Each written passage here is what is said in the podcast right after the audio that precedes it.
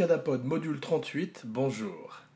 Alors aujourd'hui dans la série Diamond d'Abracadapod, le bah, ne mâchons pas nos mots, en début d'émission, à mon avis, le meilleur film encore euh, jusqu'à aujourd'hui de Quentin Tarantino, Pulp Fiction. Alors, euh, presque la, la, catégorie Platinum, mais pas encore, pas tout à fait. À mon avis, euh, il a encore un film en lui, Tarantino, bien qu'il il ait annoncé qu'il n'en ferait que 10 et qu'il en a fait pour l'instant 7, il en a encore 3 d'après lui. Bien, à mon avis, il n'a pas encore chanté tout à fait sa chanson, mais Pulp Fiction de 1994, qui va donc euh, gentiment sur ses 25 ans, euh, reste à mon avis son meilleur film euh, encore jusqu'à aujourd'hui. Donc aujourd'hui, le programme des réjouissances est simple. Hashtag line. Abracadapod is about to get medieval on your ass. C'est tout. Et effectivement, on va se plonger un petit peu, se pencher un petit peu sur ce film de, Quentin Tarantino qui, en fait, après Reservoir Dogs, euh, qu'il avait mis sur orbite, tout d'un coup, euh, le va le balancer dans la stratosphère, puisque le film va gagner la Palme d'Or, être nominé pour des Oscars, et euh, véritablement lancer ou relancer la carrière de tout un tas de gens, comme nous allons le voir dans la suite du programme. Mais aujourd'hui, notre histoire commence à Los Angeles à Los Angeles, dans les, au milieu des années 80, euh, Quentin Tarantino est un, un jeune euh, Clark.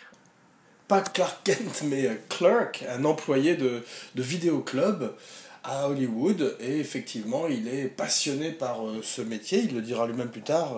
c'est un, des jobs qu'il a préféré, puisque ça lui a permis de faire son éducation. il dit qu'il n'a pas été dans une école de cinéma, mais qu'il a été au film. Il dit I didn't go to film school, I went to film, pour, euh, pour, pour répéter ce qu'il a dit. Et effectivement, à travers tous les milliers de films qu'il va voir, non seulement euh, dans les cinémas Grindhouse, ces cinémas de quartier qui passent souvent des, double features, des, des, doubles projections de films, des doubles séances, eh bien, euh, il, fait, à, coup de film de kung-fu et de western spaghetti, il, tout d'un coup se forge une euh, connaissance tout à fait euh, formidable du cinéma. Et il voit tout, même à la télévision, que ce soit tous les épisodes de, toutes les séries qui ont été faites dans les années 70. Et c'est pour ça que souvent il, redonne sa chance à les acteurs des années 70, comme il l'a fait avec Robert Foster dans le très très bon Jackie Brown, dont nous allons parler un peu également tout à l'heure, puisque aujourd'hui on va parler surtout de Pulp Fiction, mais on va également profiter de cette spéciale pour euh, retracer un peu le parcours de Quentin Tarantino et parler un petit peu de, sa filmographie dans son ensemble. Donc, euh, il, est, euh, il travaille dans ce vidéoclub, il est content, Los Angeles, et tout d'un coup, il arrive à, un peu à la manière des frères Cohen, avec Blood Simple, il arrive à trouver l'argent avec l'aide de Harvey Keitel pour financer un tout petit film indépendant qui euh, est Reservoir Dogs. Alors Reservoir Dogs, euh, pas mal de gens disent qu'il a, il a pompé beaucoup de choses sur un film chinois qui s'appelle City on Fire. C'est vrai, mais c'est un petit peu à la manière de Coluche qui a volé les vannes de Romain Bouteille, et il a su quand même les réinterpréter, et surtout il les a mises en avant pour un autre public, donc euh, ça n'excuse pas l'attitude, mais en tous les cas, il a su en faire quelque chose qui a été le début véritablement d'une carrière extraordinaire et, qui a attiré l'attention de tous les principaux players d'Hollywood, en particulier les studios et les studios indépendants comme Weinstein euh, et Miramax. Harvey Weinstein euh, et Miramax donc ont vu Reservoir Dogs comme le monde entier et ont été très intéressés par le film. Alors Tarantino, lui, Reservoir Dogs lui a ouvert la porte des festivals et il part en Europe pour euh, non seulement présenter son film euh, en France, en Allemagne, en Espagne, partout en Europe, où il rencontre un énorme succès avec Reservoir Dogs, qui, euh, bien qu'il pompe donc beaucoup à City on Fire, réinvente un petit peu le film de gangster pour une nouvelle génération. Ça n'a pas encore le côté post-moderne de Pulp Fiction, mais ça a déjà ce côté éclaté, cette, cette structure fracturée qui deviendrait une marque de fabrique de Quentin Tarantino et de plusieurs de ses imitateurs. Donc euh, effectivement, euh, Reservoir Dogs c'est pas mal comme film, c'est bien foutu, c'est très très bien joué. On va voir qu'il va avec ce film se constituer une espèce de répertoire avec des gens comme le grand Steve Buscemi, euh, Michael Madsen qui est formidable, Tim Roth et euh, beaucoup d'autres, effectivement, comme Harvey Keitel, qui est donc le champion de Reservoir Dogs et qui lui permet de produire le film euh, en investissant euh, de son propre argent, ou en tout cas en l'aidant à trouver les fonds pour le film. Donc là, Tarantino est content, Reservoir Dogs rencontre un bon succès, et au lieu de se reposer sur ses lauriers, il a l'intelligence, dans la foulée, et pendant qu'il présente le film dans les festivals en Europe, il a l'intelligence de commencer l'écriture de Pulp Fiction avec euh, son camarade Roger Avary. Roger Avary, c'est un metteur en scène et, un scénariste avec qui euh, Tarantino travaille, et euh, avec qui, en fait, il établit un petit peu le squelette de Pulp Fiction, le squelette éclaté de Pulp Fiction, cette narration qui, qui commence par la fin, puis se retrouve au milieu, et qui permet effectivement à la fin de lier toutes ces vignettes, parce que si on veut essayer de résumer le film, ça prendrait presque un, podcast d'une heure et demie en soi-même, vu le nombre de, péripéties qui se passent. C'est tout simplement effectivement la volonté de Tarantino et Roger Avary, qui par la suite serait un petit peu évincé de, l'histoire, surtout depuis qu'il a eu euh, des problèmes avec la loi euh, et un, accident de voiture dans, dans, le milieu des années 2000. Donc il a un petit peu disparu, mais effectivement, euh, ils ont l'idée de prendre les pulp, les pulp fiction, c'est-à-dire ces œuvres noires qui racontaient des histoires de boxeurs ou de, détectives privés, de gangsters dans les années 30, 40 et qui se vendaient euh, sous la forme de magazines, de livres qui étaient euh, en euh, cette espèce de pulp, cette pulpe de papier souvent jaune, qu'on appelait d'ailleurs le giallo en Italie et qui inspirait une grande partie de la carrière de Dario Argento. Donc c'est drôle parce qu'effectivement, Pulp Fiction, ça vient de l'idée donc de Tarantino et d'Avary de faire euh, non seulement un film à sketch, puisqu'il était question au départ que chacun des, chacune des vignettes soit mise en scène par un metteur en scène différent, dont Tarantino et Avary, ce qui viendrait très très vite par la suite une idée que Tarantino abandonne tout de suite. Et euh, euh, il finit par signer le scénario tout seul, puisqu'il voudrait pouvoir, pendant la promotion du film, pouvoir dire écrit et mis en scène par Quentin Tarantino. Donc Roger Avary est relégué à un crédit de Stories by Quentin Tarantino et Roger Avary. Bon, c'est euh, à mon avis le mieux écrit de tous les scripts de Tarantino, en termes de dialogue, en termes de construction, en termes de, de, personnages, même si effectivement euh, ça reste une, une, déclinaison de ces histoires archétypales euh, des, des pulp fiction des années 20, 30, 40 il y a euh, un punch, une, une espèce de, de dynamique qu'on ne voyait pas dans les films à cette époque à Hollywood, et qui met une espèce de coup de pied euh, comparable à Nirvana à l'époque, qui arrive aussi dans la musique et qui balaye les boys bands et, de l'époque. Donc Tarantino, c'est le Nirvana du, du cinéma. et effectivement, il, avec son film, tout d'un coup, il change un petit peu la donne. Mais au moment de caster le film, donc, bon, donc il est, il est, déjà il est à Amsterdam avec Roger Avary ils prennent plein de drogue. Non, non, allegedly, non, non, je ne sais pas du tout, mais euh, ils sont tous les deux à Amsterdam et ils écrivent ensemble donc euh, ce qui allait devenir Pulp Fiction. Bon, Tarantino euh, sait qu'il a un bon scénario, parce qu'effectivement, tous les gens à qui il le fait lire sont sous le charme. Et il commence à aller voir Columbia TriStar, qui refuse le film parce qu'il est quand même très décapant, très violent, surtout pour l'époque où on avait un cinéma plus aseptisé, plus de, de comédie romantique, moins de, films à part Scorsese, dont il est un digne descendant, successeur, effectivement, puisqu'il à la manière des films de gangsters et des films de Scorsese, c'est pour ça que c'est euh, le premier film de gangster post-moderne, en fait, euh, Pulp Fiction, d'une certaine manière, puisque il parle des, de, ces, de ces low life, de ces gangsters, de ces, euh, de ces criminels qui sont en marge, en fait, de, ça n'est pas du tout le parrain, ça n'est pas du tout les, les, les, les, boss de la pègre, mais ce sont effectivement les, les sous-fifres, les soldats de rue, dont euh, Scorsese avait parlé avec Goodfellas, dont nous avions fait, dont j'avais fait un, module précédent. Eh bien cette fois-ci, c'est effectivement euh, un boxeur loser, euh, deux tueurs à gages, deux, deux criminels qui sont plus des, des hommes de main qu'autre chose, qui sont magnifiquement interprétés par Samuel Jackson et John Travolta, dans le, la plus grande renaissance de l'histoire du cinéma, avec Robert Downey Jr., digne, une, renaissance digne d'un livre de L. Ron Hubbard, digne de n'importe quoi dans la, dans la scientologie dont il fait partie. Donc effectivement, un très grand rôle de, John Travolta dont nous allons parler un peu plus au moment où nous allons parler du casting. Alors donc, euh, Tarantino est assez hot, comme on a vu au sortir de Reservoir Dogs, et euh, même s'il rencontre un refus avec les majors, il a l'oreille des indépendants, et en particulier d'Harvey Weinstein. Harvey Weinstein tombe amoureux du script à la lecture, euh, et a des vues, des visions très hautes pour le script, jusqu'aux Oscars, bien sûr, comme d'habitude. Et il dira d'ailleurs très justement plus tard que euh, Miramax est la maison que Quentin a bâtie. The house that Quentin built. Voilà, donc euh, et il n'avait pas tort, parce qu'effectivement, le film allait gagner la Palme d'Or. Et je crois que c'est aujourd'hui le deuxième ou troisième film euh, euh, Abracadapod qui a gagné la Palme d'Or. On avait vu Easy Rider précédemment. Ah non, il y a également Apocalypse Now que je voudrais faire très prochainement et qui sera peut-être d'ailleurs l'objet de la prochaine. Mais je brûle les étapes. Donc effectivement, euh, Weinstein euh, offre un contrat à Tarantino. tout le monde accepte de faire le film pour le SAG, c'est-à-dire euh, en baissant ses prix.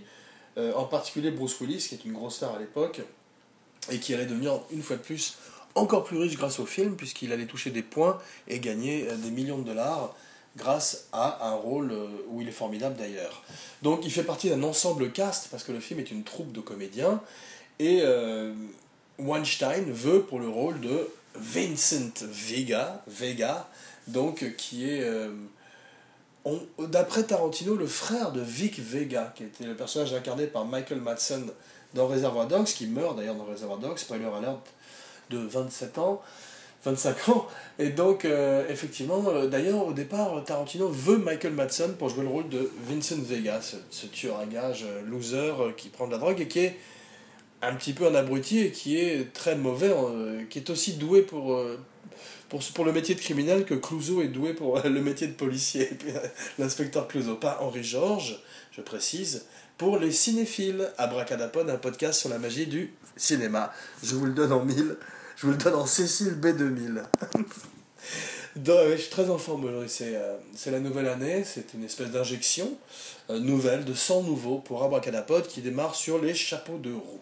Donc ce qui nous ramène à Pulp Fiction, un film que j'affectionne, mais qui n'est pas dans la série Platinum. Car Platinum, la série Platinum, c'est des films comme Alien ou euh, La Grande Illusion. C'est encore un autre niveau, mais Tarantino y arrive et a quand même révolutionné le cinéma dans les années 90 et mis son empreinte dans le cinéma pour les, les 15-20 ans qui ont suivi. Donc, cheers. Salut. Voilà, donc euh, le film, euh, Weinstein décide euh, de caster une fois que Michael Madsen a refusé le rôle. Parce que Michael Madsen, qui a été, lui, également mis sur orbite grâce à Reservoir Dogs, où il découpait l'oreille d'un policier en dansant sur du rhythm and blues. D'ailleurs, formidable bande-son dans Pulp Fiction, une fois de plus, comme dans Reservoir Dogs, c'est le point fort de Tarantino.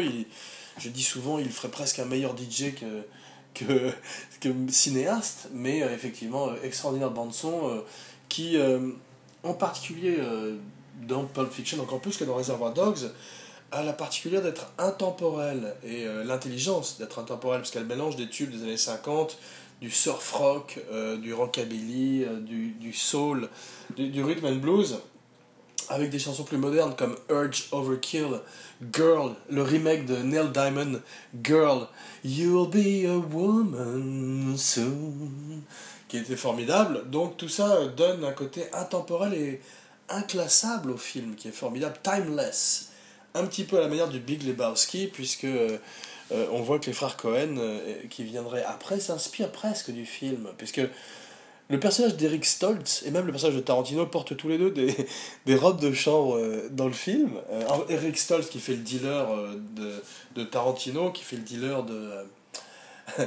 pardon, lapsus révélateur. Donc il fait le dealer de Travolta dans le film et qui amène Uma Thurman pour la fameuse scène de l'injection d'adrénaline dans le cœur, dont tout le monde se rappelle.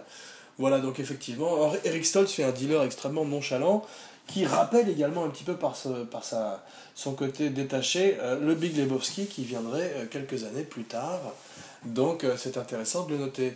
C'est intéressant aussi de noter que dans le contexte historique de l'époque, eh bien c'est l'affaire O.J. Simpson à Los Angeles. Donc Pulp Fiction sort la même année que le White Bronco d'O.J. Simpson échappe à la police à 20 km/h sur les routes, sur les freeways de Californie.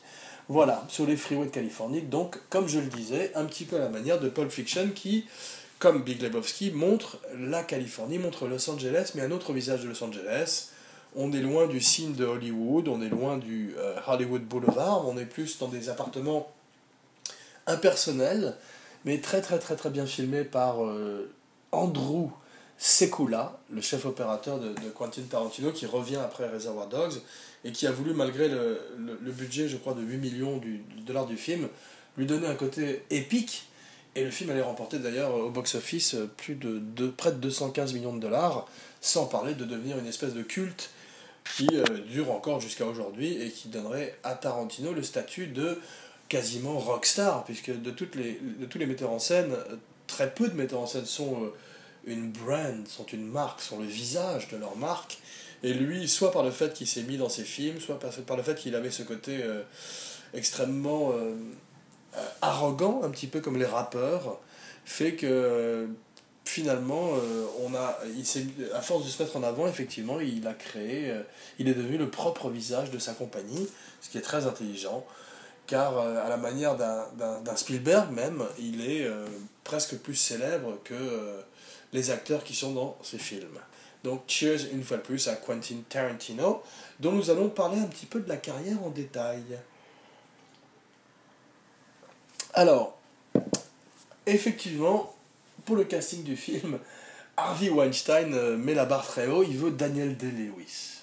Alors, euh, heureusement, euh, ça se fait pas, Bon, Daniel Day-Lewis est le grand et le mauvais acteur qu'on connaît. Non, est le grand acteur qu'on connaît, mais effectivement, il a, il a pas l'impression d'avoir énormément d'humour. C'est un petit peu comme d'avoir Daniel Day-Lewis en Big Lebowski, mais Travolta amène justement ce second degré, cet humour, parce que Pulp Fiction, comme Clockwork Orange, est, euh, très violent comme Orange Mécanique, mais il a ce côté humour noir également, euh, qui est cher à l'œuvre de Kubrick. Donc euh, Daniel Day-Lewis refuse, ou en tous les cas, le script n'arrive même pas jusqu'à lui.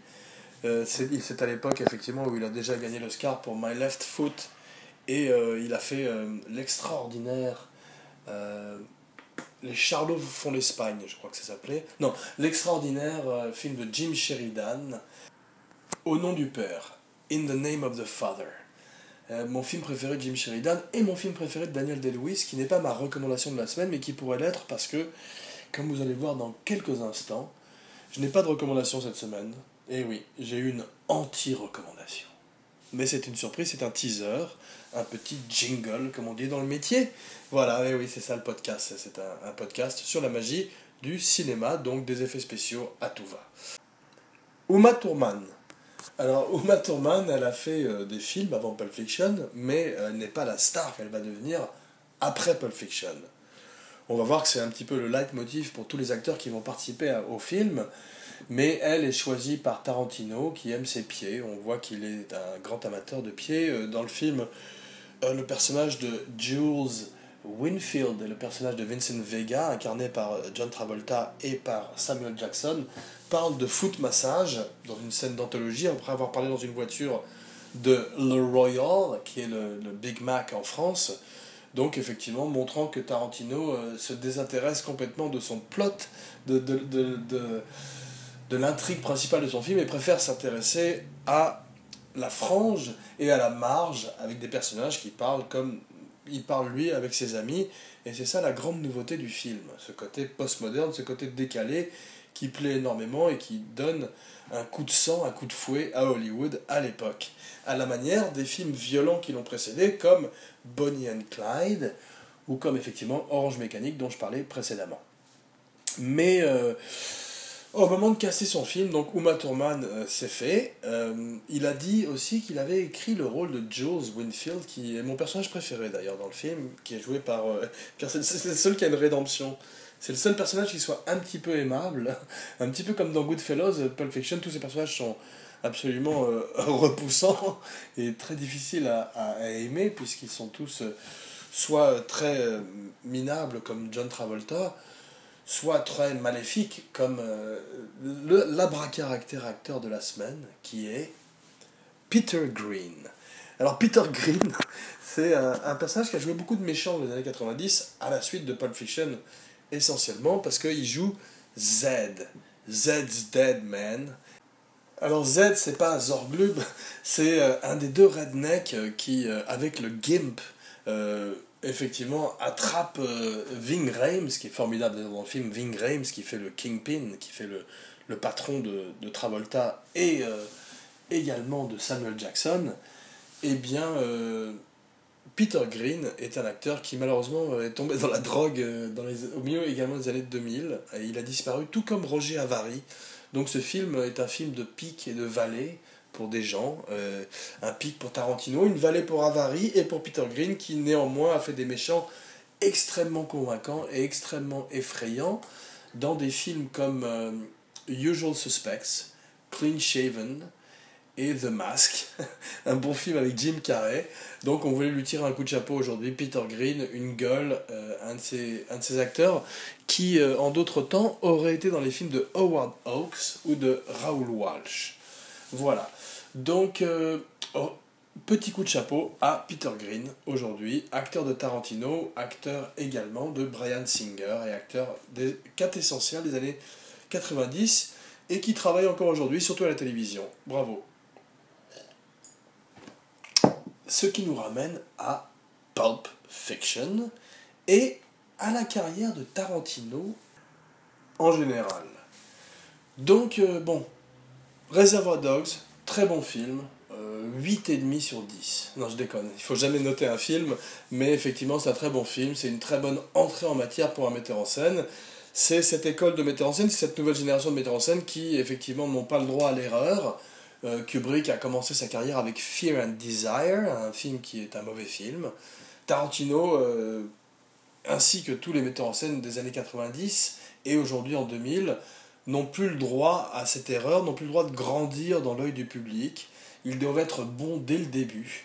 Et euh, il est bon dès le début avec Reservoir Dogs. En fait, il hits the, hits the ground running, comme on dit, et il suit, il transforme l'essai avec Pulp Fiction, le, ce qu'on appelle le sophomore euh, film, le deuxième film, eh bien, qui est une espèce de malédiction pour un metteur en scène, eh bien, lui arrive à passer euh, sans problème la barre et fait de Pulp Fiction son meilleur film, comme j'ai dit précédemment, encore jusqu'à aujourd'hui.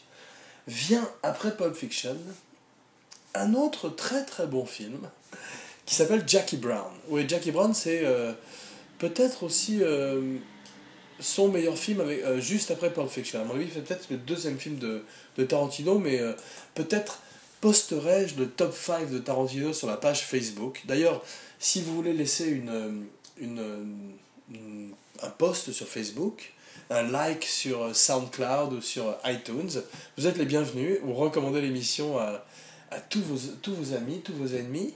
Eh bien, n'hésitez pas une seconde. Voilà. donc, vient ensuite. Bon, True Romance, c'est pas un film de Tarantino, c'est un film de Tony Scott. C'est un des meilleurs films de Tony Scott, avec euh, Enemy of the State. Et je le recommande aujourd'hui vivement parce que euh, rarement euh, des gens comme Christian Slater ont été aussi bons. Et c'est un très bon film. C'est un film qui est écrit par Tarantino, comme Natural Born Killers en 94, donc la même année que Pulp Fiction. Il écrit Natural Born Killers, qui est une, une critique sur la violence, qui est un film de Oliver Stone, qui n'est pas mon film préféré de Oliver Stone. Mon film préféré de Oliver Stone, c'est euh, Salvador. Et j'aime bien aussi JFK, même si euh, c'est un petit peu de la fantasy, un petit peu du fairy tale. Eh bien, ça reste quand même un très très bon film, un très très bon euh, thriller politique.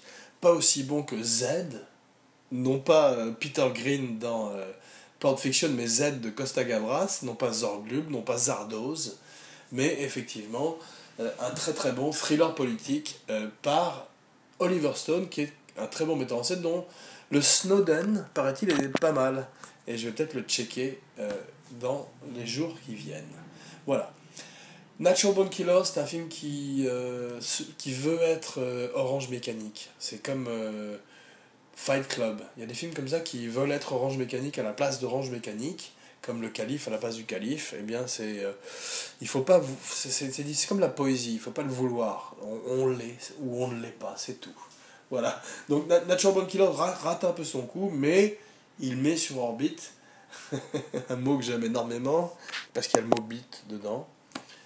Woody Harrelson, qui euh, revient ces jours-ci et qui va être le mentor de Han Solo dans le film Solo de Han Solo. et euh, c'est une très bonne idée. Donc euh, c'est d'ailleurs la principale raison pour laquelle je verrai le film, c'est que Woody Harrelson est apparemment le mentor du jeune Han Solo, incarné par Alden Ehrenreich, un très bon acteur que nous avons vu précédemment dans le film des frères Cohen qui s'intitule Hail Caesar, une recommandation précédente d'Abracadapod. Donc, euh, continuons euh, le combat. Les films de Tarantino. Euh, eh bien, ensuite, après Jackie Brown, ça se gâte. Eh oui, Kill Bill, Kill Bill. Pardon, j'ai pas le choix, mais je, je n'aime pas du tout ni le Kill Bill volume 1, ni le Kill Bill volume 2. Ce n'est pas grave, me direz-vous, tout le monde s'en fout, mais néanmoins, ce sont des films qui, à mon avis, sont des films bâclés. C'est un film qui, euh, au départ, était censé être un film. Weinstein euh, sauve la mise de Quentin Tarantino, qui est parti 50 semaines en Chine tourner le film, et lui dit Coupe le film en deux, vas-y. Et euh, les gens croiront que tu as fait deux chefs-d'œuvre et que c'était voulu dès le départ. Tout ça allegedly, mais en tous les cas, c'est pas mon film préféré, comme vous pouvez le voir.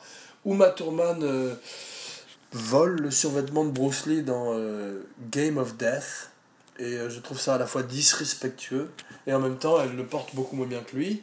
Bien que j'aime énormément Uma Thurman, en particulier dans Les Liaisons Dangereuses et dans Le Baron de Munchausen, qui sont les deux films qu'elle a fait avant Pulp Fiction.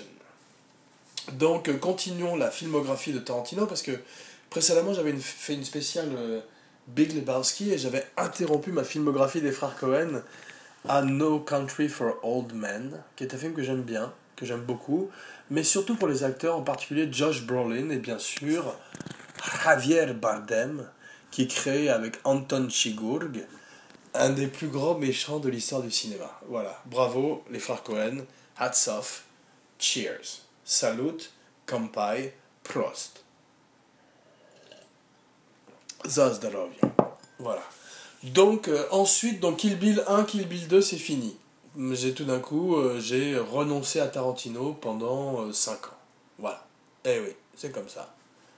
Intraitable, cruel, mais en même temps fair. Et tout d'un coup, il revient avec Inglorious Bastard.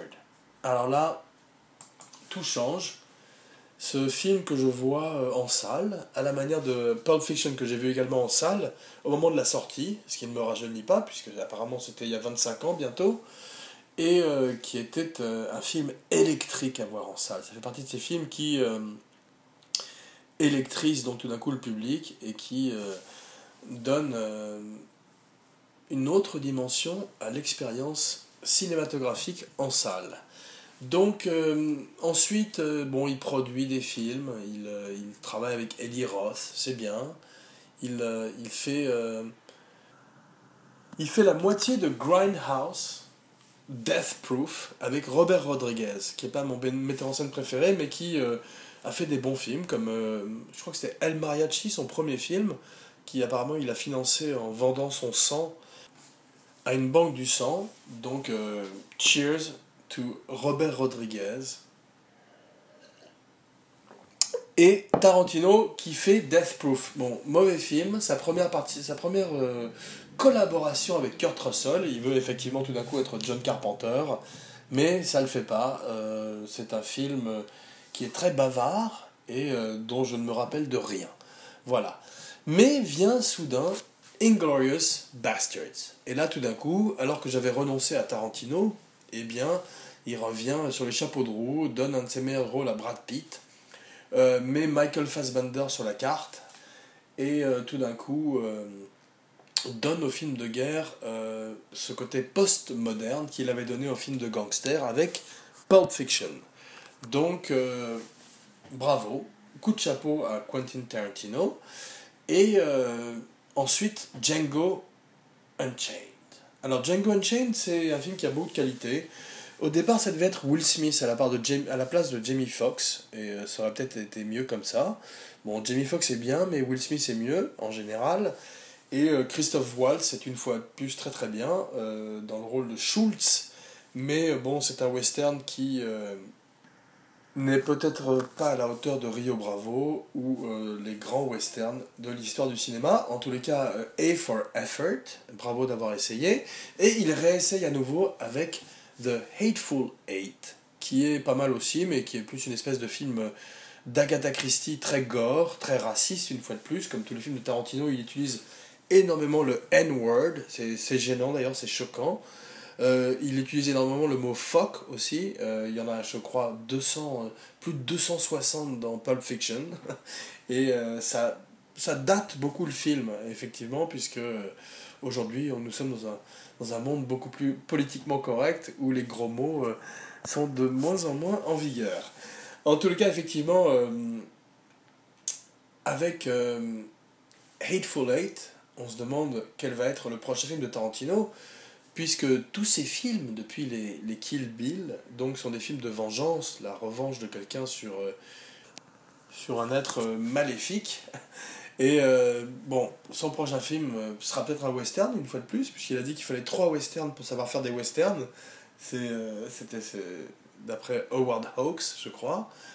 Mais bon, on espère qu'il euh, il fera peut-être un film euh, d'horreur un jour, ou un film de super-héros, ou un film de gangster à nouveau, comme Pulp Fiction, à qui Abracadapod lève son verre dans cette Diamond Series. Ce qui nous amène à notre recommandation de la semaine, ou plutôt notre abraca recommandation de la semaine, à savoir une anti-recommandation cette semaine. Et eh oui, je l'avais promis en début d'émission. Eh bien, j'ai finalement vu euh, un western comme Django Unchained, comme Hateful Hate, mais beaucoup moins bon, car c'est le remake, le troisième remake des Sept Mercenaires, avec Denzel Washington, euh, Ethan Hawke et euh, Vincent Donofrio. le film est très mauvais, j'étais très déçu et euh, les seuls qui tirent à peu près leur épingle du jeu sont euh, Peter Skarsgård et euh, Ethan Hawke. Voilà, les autres acteurs sont tellement peu écrits sur le papier que des acteurs qu'on aime d'habitude comme Denzel Washington ou Vincent Donofrio n'ont rien à faire. Et on regrette effectivement l'époque de, de Yul Brynner ou Steve McQueen où c'était tout simplement mieux écrit. Et même si malheureusement ça n'avait pas cette diversité de casting, ce qui est tout à l'honneur du nouveau euh, 7 mercenaires, le film n'a malheureusement pas la puissance des 7 samouraïs ou des 7 mercenaires qui sont venus avant lui, et ça vient beaucoup de l'écriture.